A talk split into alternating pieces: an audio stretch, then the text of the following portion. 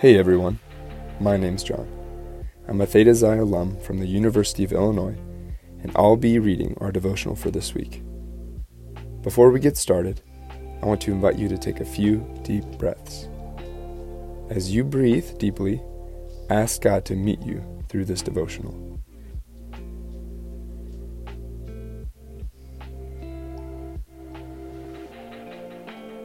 History often has a way of repeating itself. Just this past week, gas prices rose due to inflation, tensions in Russia and Ukraine have yet to cease, and the most popular song globally on Spotify is Kate Bush's Running Up That Hill. Looking at you, Stranger Things. Turn back the page to the mid-1980s, and you will see an eerie familiarity with our current state of events. Which got me thinking, why is it that history tends to repeat itself? I wonder, however, if it correlates with our ability, or in most cases, our inability, to remember. In our passage this week, we see God's people, the Israelites, being instructed by Moses to remember the covenant God made with them after they were delivered out of Egypt.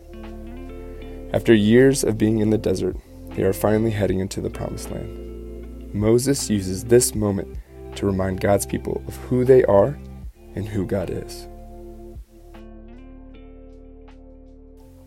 Deuteronomy 6, verses 1 through 12.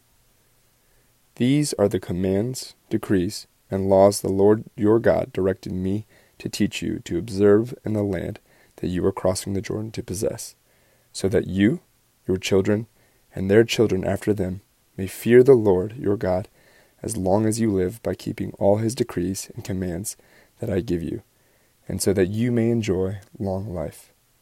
Hear, Israel, and be careful to obey, so that it may go well with you, and that you may increase greatly in a land flowing with milk and honey, just as the Lord, the God of your ancestors, promised you. Hear, O Israel, the Lord our God, the Lord is one. Love the Lord your God with all your heart, and with all your soul, and with all your strength. These commandments that I give you today are to be on your hearts. Impress them on your children.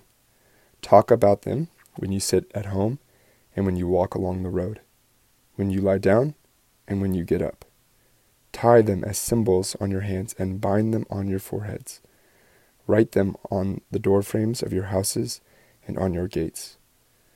When the Lord your God brings you into a land he swore to your fathers, to Abraham, Isaac, and Jacob, to give you a land with large, flourishing cities you did not build, houses filled with all kinds of good things you did not provide, wells you did not dig, and vineyards and olive groves you did not plant.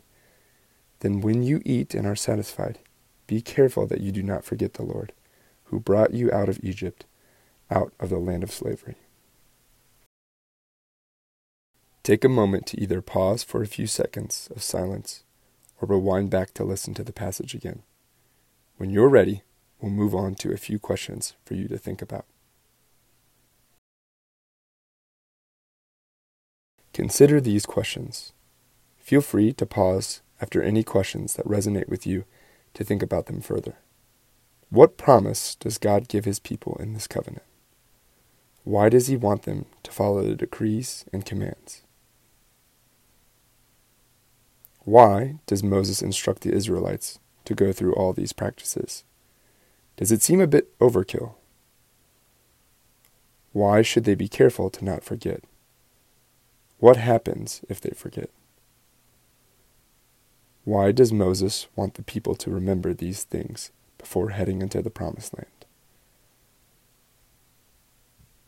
And what does it mean for you to remember who God is and who you are as one of his people?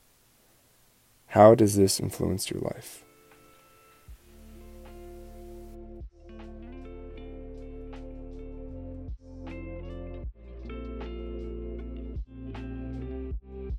Summer is a great time to rest, relax, and travel.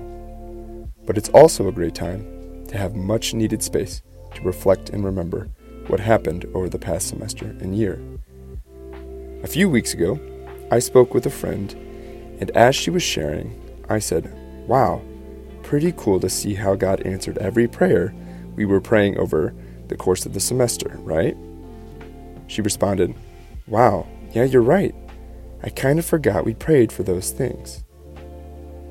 Just like her, I easily forget to remember the things I'm asking God for and reflect on how He answers those prayers. I was able to help her remember where God had been faithful to her even when she forgot, because I was aware of her needs and prayers. One of the ways we can grow in our intimacy with God is to reflect and remember. When were you praying for something this past year and God answered that prayer? Or perhaps you're in a season of waiting on an answered prayer and struggling to see God's faithfulness. Can you recall another time where God revealed His faithfulness as encouragement and hope in the season of waiting? Talk with a friend, family member, or spiritual mentor, recalling ways God showed up in your life this past semester or year, or ways you're still waiting for Him to work. Additionally, consider setting aside 5 minutes each evening to journal and remember when you were aware of God's presence with you throughout the day, and when you weren't aware of His presence. Over time, what trends do you begin to notice about yourself and God? My prayer is that we would become a people who would not easily forget. I pray that we would remember how God has been good and faithful to us in every season of life, and that we would help one another reflect. If you like this devotional and want more from Greek IV, head to greekiv.org and fill out the form on our homepage. We'll send you a free copy of our e-devotional, Greek and Christian. You can also follow us on Instagram at Greek IV.